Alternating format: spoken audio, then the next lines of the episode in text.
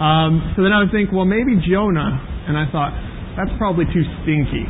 I didn't feel like walking around smelling like whale vomit, chunks of fish stuck all over me, stomach acid, preaching the word. I, I didn't really think that fit either. So I just decided I wouldn't dress up. I, I tried, I tried. I'm not very creative, but call me a stick in the mud if you want to, but I guess that's how God's made me.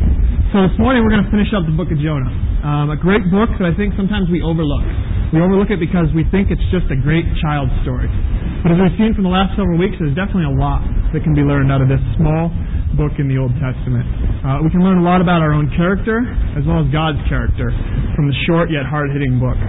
Rich started us off a couple weeks ago and he talked about Jonah being the man who ran, is what he called him, and how we need to obey God even when he tells us to do something we don't really want to do. He also shared how God's able to make a broken situation work out for your good or bring about a miracle that we never thought was possible, like he did for Jonah when God had the, the whale eat him there. Then Brad shared about how Jonah prayed from inside the fish, which Brad so vividly described, if you guys remember. So much so, I think I actually smelled the whale vomit for the rest of the day in my nostrils. It was that vivid of a description. He shared how I'm awake too. I felt that one. he shared how important it is for us to follow through on our commitments and vows that we make, not only to God, but to each other. Last week, Rich shared about how God is the God of second chances. He gave Jonah a second chance and to go speak to the people of Nineveh. And we learned how Jonah might have started, there we go, one of the largest revivals ever recorded because he obeyed God after he was vomited out of the whale. This week we're going to look at Jonah's attitude even after God gave him a second chance, as well as God's character in respect to the people of Nineveh. So let's just pray to get started, and then we'll just jump right in and read Jonah 4. Well, God, we thank you for this morning. God, we thank you that you've brought each and every one of us here. God, we thank you for where you have us in life. God, we just thank you that um, that we have this this place we can meet, that we have this family of believers to come together and to seek your word. God, we just thank you for your word. We thank you for this book of Jonah. God, we just really pray that you'd speak to our hearts today out of this short chapter to finish off Jonah. Help each one of us to think about what it has to say and to really, really live it out. God, not just, um, again, just think of it as a child story and that it doesn't relate to me, but God, to think about it in respect to our lives. God, and how we can grow our character, how we can understand your character even a little bit more clearly. God, we just pray that you'd speak mightily this morning. God, speak mightily out of me. I don't want it to be anything about me, just you. God, we just pray that you'd speak this morning in Jesus' name. Amen. All right, so grab a house Bible. If you don't have one, raise your hand. People will pass one around. There's a few. Looks like we need some in the back. If you guys have some up here in the front, extra ones, maybe you could pass them back that way. Get a couple back there. We're going to be on page 917 in the House Bible. Again, we're going to look at Jonah chapter 4, and we're going to read it here together. Anybody else need a Bible? One more back there. A couple more back there if we can pass a couple more. Over there. There you go. there they come. All right. All right, again, turn to page 917. We're just going to read this chapter together. Jonah chapter 4, verse 1 But Jonah was greatly displeased and became angry. He prayed to the Lord, Oh Lord, is this not what I said when I was still at home? That is why I was so quick to flee to Tarshish. I knew that you are a gracious and compassionate God, slow to anger and abounding in love, a God who relents from sending calamity. Now, O Lord, take away my life, for it is better for me to die than to live. But the Lord replied, Have you any right to be angry? Jonah went out and sat down in a place east of the city.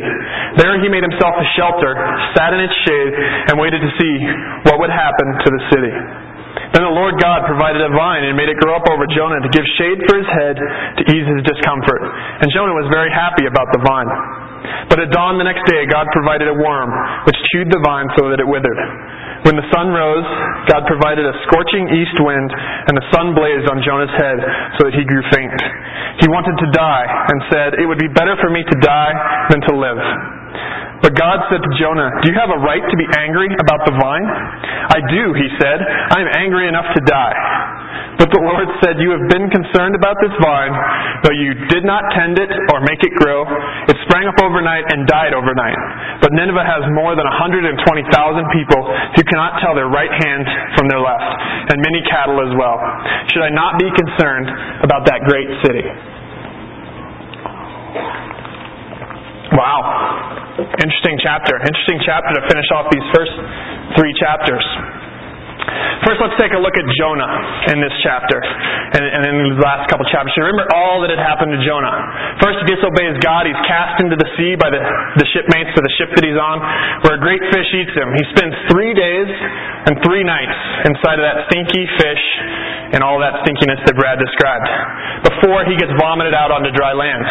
God gives him another chance to obey him. He says, Go to Nineveh, and so he goes, which Nineveh happens to be the capital of Assyria, and as Rich shared last time, it, it was a very cruel nation. Assyria was very cruel.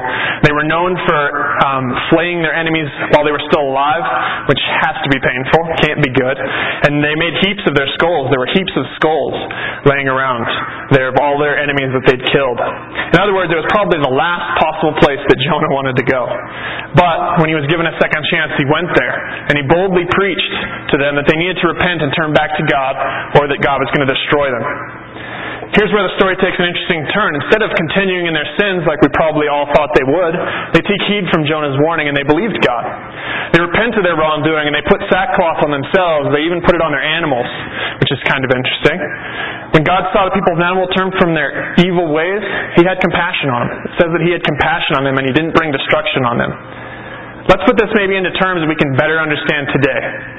Say you have a classmate or you have a coworker that is um, that's not obeying God. Maybe they're getting drunk, they're living a lewd lifestyle, they're involved with drugs, they're involved with stealing or some other sin. God puts it on your heart to share His love with that person, and maybe the first time you're scared. You're just like Jonah. Instead of sharing the gospel, you walk away. You actually run away hoping maybe that you won't see them again, or maybe God will have someone else share the gospel with them, but He doesn't. He comes back to you again and He gives you a second chance to be bold for Him and to obey Him, and this time you do. You share the gospel with a person, even though in your heart of heart, in your mind, you don't think there's any way that they're going to accept Christ. You just think there's, there's no way this person is not going to accept Christ. But they do, and they become a believer. What would you be feeling? Would you have a bad attitude like Jonah did? Would you wonder why God didn't follow through on everything that He says in the Bible for the destruction for people who sin? Sometimes I think we'd have this attitude, and it comes from our selfishness. It comes from our flesh. We wonder how they could do all those bad things, even worse things than we've done in our own minds, but God still accepts them, just like He did us. This is the bad attitude that Jonah had that we're talking about here. He didn't want to be made a fool by the people of Nineveh when he told them that they were going to be destroyed, and then they didn't get destroyed. He was so concerned about himself. He didn't stop to think for just a few minutes what God was doing. What an amazing thing that God had done for those people. Instead of killing 120,000 people, God relented and He had compassion on them because they turned to Him. They put those sins away and they turned to Him. In fact, Jonah was so concerned about himself that he said it was better to die, which I just laugh at. I think that's hilarious when he says he says it twice there. He says it's, it's better for me to die than to live because what I said is going to happen isn't going to happen. Then goes on to show how God tests Jonah there towards the end of the chapter. God provides that vine to grow it up over Jonah and it gives him shade during the heat of the day. And it says Jonah was very happy. Yet the next day, God has that worm go and shoot through the vine, and the vine withers, and the shade goes away. And God brings about a scorching east wind to make it just a, a terrible day for Jonah. And again, Jonah's like, I'd be rather die. I'd rather die than live because I'm sitting out here in the hot sun. What a bad attitude Jonah had. God then goes on to ask him if he has any right to be angry and points out to Jonah that he did absolutely nothing to make that vine grow. Nothing. He didn't water it, he didn't tend it, he didn't plant it. Jonah was so concerned about himself that he didn't even see the bigger picture that God loved those people of Nineveh, and that's why God spared them and had compassion on them. What a bad attitude. He was totally distressed in his selfishness and just wanted to die. First, because God didn't wipe out the people and do what he said, and then second, for that plant dying. Now that's taking it a little bit too far and being a little too dramatic, isn't it? Isn't that being a little too dramatic? We're probably telling ourselves right now that if we were in that same situation, we'd never do that. But I think we do. I think we do the same thing sometimes. How many of us have had this attitude, this same attitude at one time or another? Maybe we went through something really hard, a really hard situation. Maybe it's loving a losed one, loving, losing a loved one, or losing a job and wondering how we're going to provide for our family or make ends meet, or maybe it's some other thing that's happened to us. Things that we just don't understand how they can possibly turn out for good. Our attitude can be the same as Jonah's here. That can be our first reaction. We forget what our purpose here on earth is, and we just wish we were in heaven. We wish we were dead. We think that there's nothing to live for, and it would just be better to die. It would just be better to be out of this place. Have you ever felt that way? Has anybody ever felt that way? I think we all have, at one time or another, to some degree. The truth, the truth is, life is hard. Life here on earth is hard. Difficult and challenging situations happen all the time.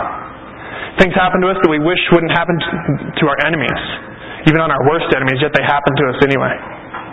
We see an example of this from another stalwart of the Bible, Paul.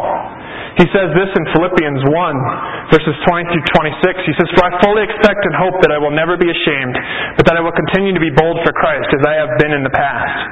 And I trust that my life will bring honor to Christ whether I live or die. For me, for to me, living means living for Christ, and dying is even better. But if I live, I can do more fruitful work for Christ. So I really don't know which is better. I'm torn between two desires. I long to go and be with Christ, which would be far better for me. But for your sakes, it is better that I continue to live. Knowing this, I am convinced that I will remain alive so I can continue to help all of you grow and experience the joy of your faith. And when I come to you again, you will have even more reason to take pride in Christ Jesus because of what he is doing through me. Paul was a guy that had a lot of really hard trials, a lot of really hard tribulations in his lifetime.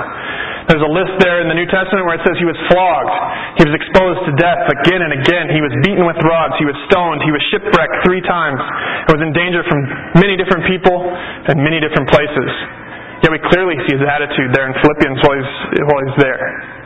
He knew that being in heaven would mean that no more of those things would happen. No more of those hard, challenging situations would happen.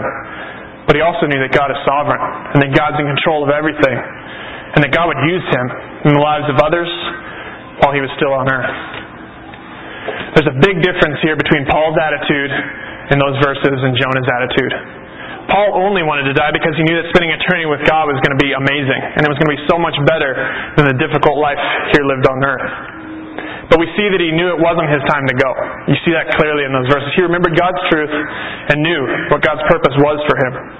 He knew that God was going to boldly use him to alter eternity for many people in the world. He knew that. He trusted God, had faith in that.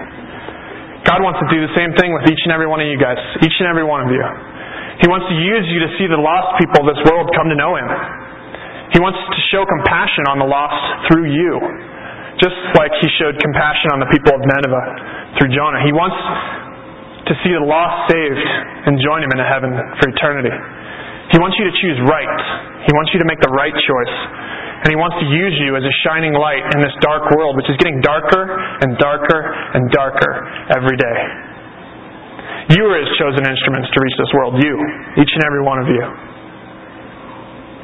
And when you're feeling like Jonah and you want all this to end, you need to remember what the big picture is. You need to remember that God's in control, that God loves you, and that He wants to use you to do amazing things. He wants to use you to do things that you've never comprehended, that you've never even dreamed of. He wants to use you. No matter how dire you think your situation is, as Rich shared when he was talking about Jonah 1, God's able to make a broken situation work out for your good. He can make a miracle happen. Do you trust Him? Do you believe He can? Do you believe that the hardest things in your life He can use for good? Or are you going to get angry and be like Jonah and have a bad attitude? I read this devotional and I, I thought it hit the nail on the head. It says this, it says, writing from a prison cell, the Apostle Paul penned the following verse. Whatever happens, conduct yourselves in a manner worthy of the gospel of Christ. Philippians 1, verse 27. In other words, no matter what unforeseeable distractions, frustrations, and inconveniences come your way, make sure that you respond with a Christ-like attitude. Paul later writes, Your attitude should be the same as that of Jesus Christ in Philippians 2, verse 5. He also urges us in Ephesians 5 verse 1 to be imitators of Christ as dearly beloved children. Have you ever noticed how children love to copy everything they see and repeat everything they hear? In a similar way, we are encouraged to model Christ's behavior and be clear reflections of the Lord. Jesus always maintained a perfect attitude in every situation because he prayed about everything and he worried about nothing. Prayer was his lifeline. He sought God's guidance about every aspect of his life and allowed the Lord to work out his perfect will without interference. Christ never became defensive, discouraged, or depressed because his goal was to please the Father rather than to achieve his own agenda. In the midst of trials, he was patient. In the midst of suffering, he was hopeful. In the midst of blessing, he was humble. Even in the midst of ridicule, abuse, and hostility, he made no threats and did not retaliate. Instead, he entrusted himself to him who judges justly. It says that in 1 Peter 2.23. When people see you, do they see the Lord in you? Are you reacting to your circumstances in the flesh or responding to life's challenges in the spirit? God has called us to demonstrate the love of God through our responses to everyday difficulties. You too can have a Christ-like attitude by asking God for strength and wisdom to appropriately respond to every situation so that ultimately the Lord gets the glory. I really like that devotional. It's a good devotional. I really liked there at the beginning how it said Jesus maintained a perfect attitude because he prayed about everything. That was key. He prayed about everything, and his goal was to please the Father rather than to serve his own agenda, rather than to follow his own agenda. If we took this attitude toward every situation, whether it was a hard one or a challenging situation, or if it was a simple situation, we would all be a lot better off, I guarantee you. We wouldn't want to die like Jonah, and we wouldn't get stressed out about the situation and be tempted to fret about it and to worry over it and to think, overthink every little thing. We need to have a Christ-like attitude every day. And the only way we can achieve that is if we're bathing our day in prayer and we're continually in God's Word. So that God's Word can encourage us and refresh us. And if we're in a family of believers that can, again, encourage us every day through the hard times. The other lesson I think we can learn out of Jonah 4 here is just how compassionate God is. We can see a little bit more of his character, a clearer picture of his character. We know that God cares about us as his children, but sometimes we forget that he cares a lot about the lost. He cares about the lost, and he cares about them a lot. Even those whose lives are being destroyed by sin.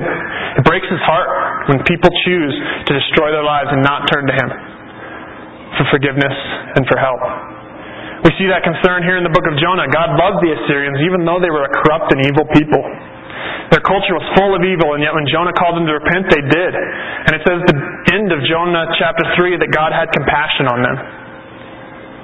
Jonah describes God at the beginning of the chapter as a gracious and compassionate God, slow to anger and abounding in love, a God who relents from, sending calamity the end of the chapter, we see again just how compassionate he is when he's, he's talking about that um, plant and the vine with Jonah. And he says, You have been concerned about this vine, though you did not tend it or make it grow. It sprang up overnight and died overnight.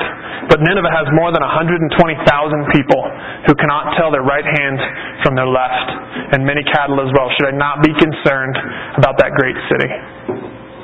God cared about those people. He cared about those people who didn't know the difference between their right hand and their left hand. They were so confused. They were so caught up in sin and evil.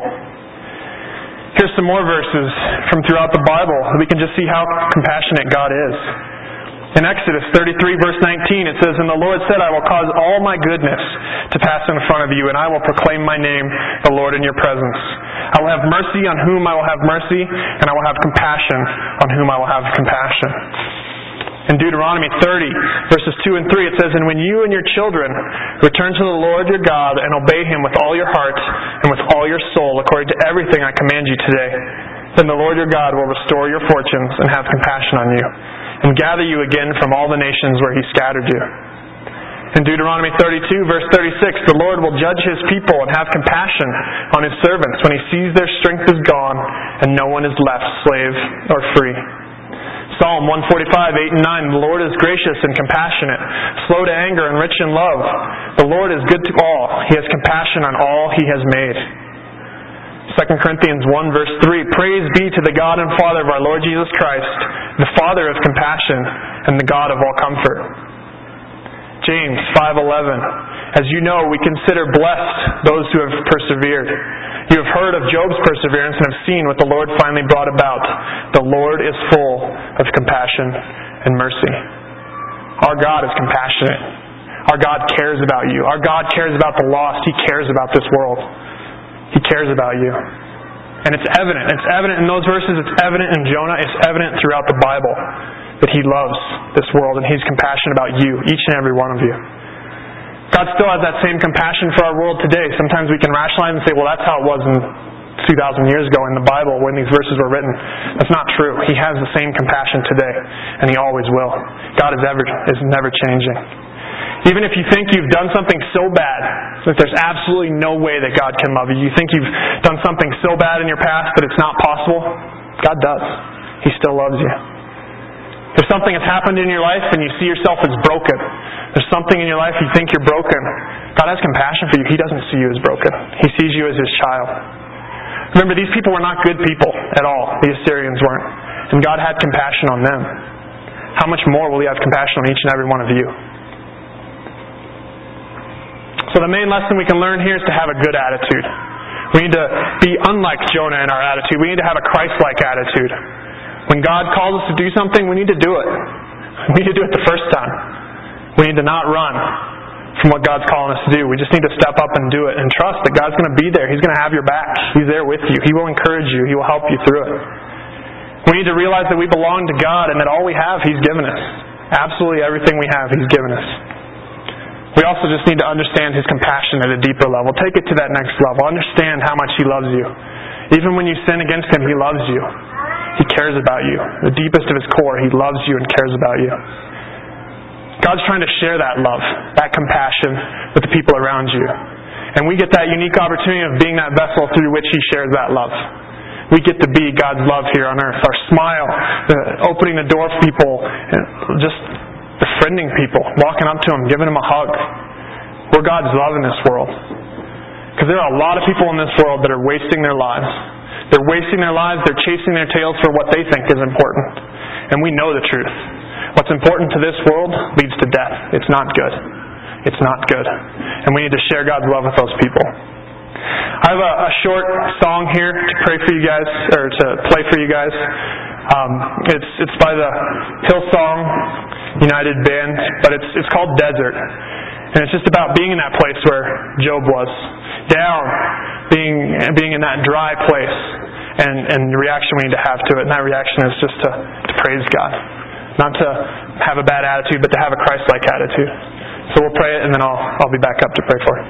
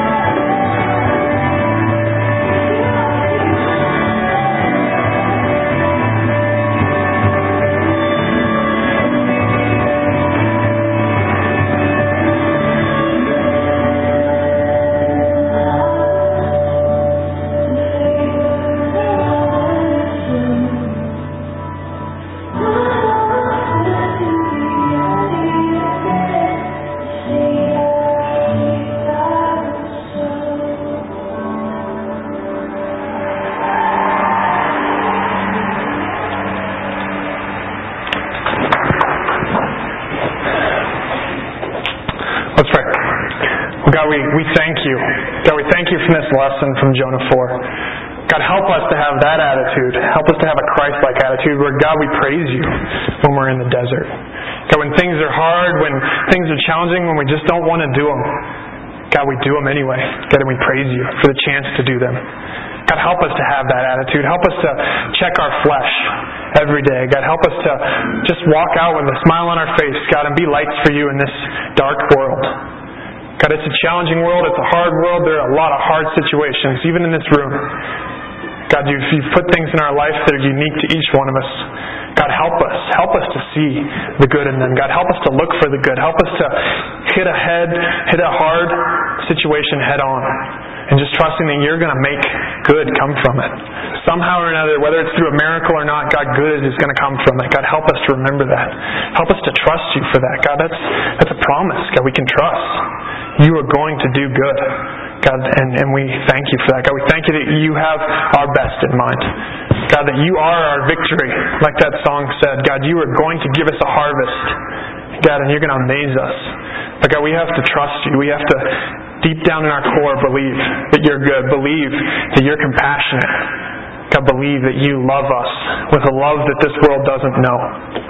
God, help us to believe that and then help us to spread that love. God, help us not to just stop with receiving it and never pass it on. God, help us to be a body of believers here that is loving the lost, that is loving our neighbor, that is loving our friends, that's loving our families, that's loving everyone around us, lost or saved. God, help us. Help us do that. Help us be Christ like in our attitude. God, help us not get angry. Help us not have that bad attitude when you decide to do amazing things and, and, and save people, God, and save lots of people. God, you, you can do that. God, we believe you can do that. We believe you can do that in this city. God, we're trusting that you will do that in this city. God, we thank you again for the book of Jonah. We pray that you would bless the rest of our days. We ask these things in Jesus' name. Amen. All right. Well, thank you guys for coming this morning. Again, baby dedications and baptisms next week. If you want to get baptized, please just talk to Rich, Brad, or I, or maybe someone who brought you so that we can make sure we're ready to go next week. All right. Thanks, guys.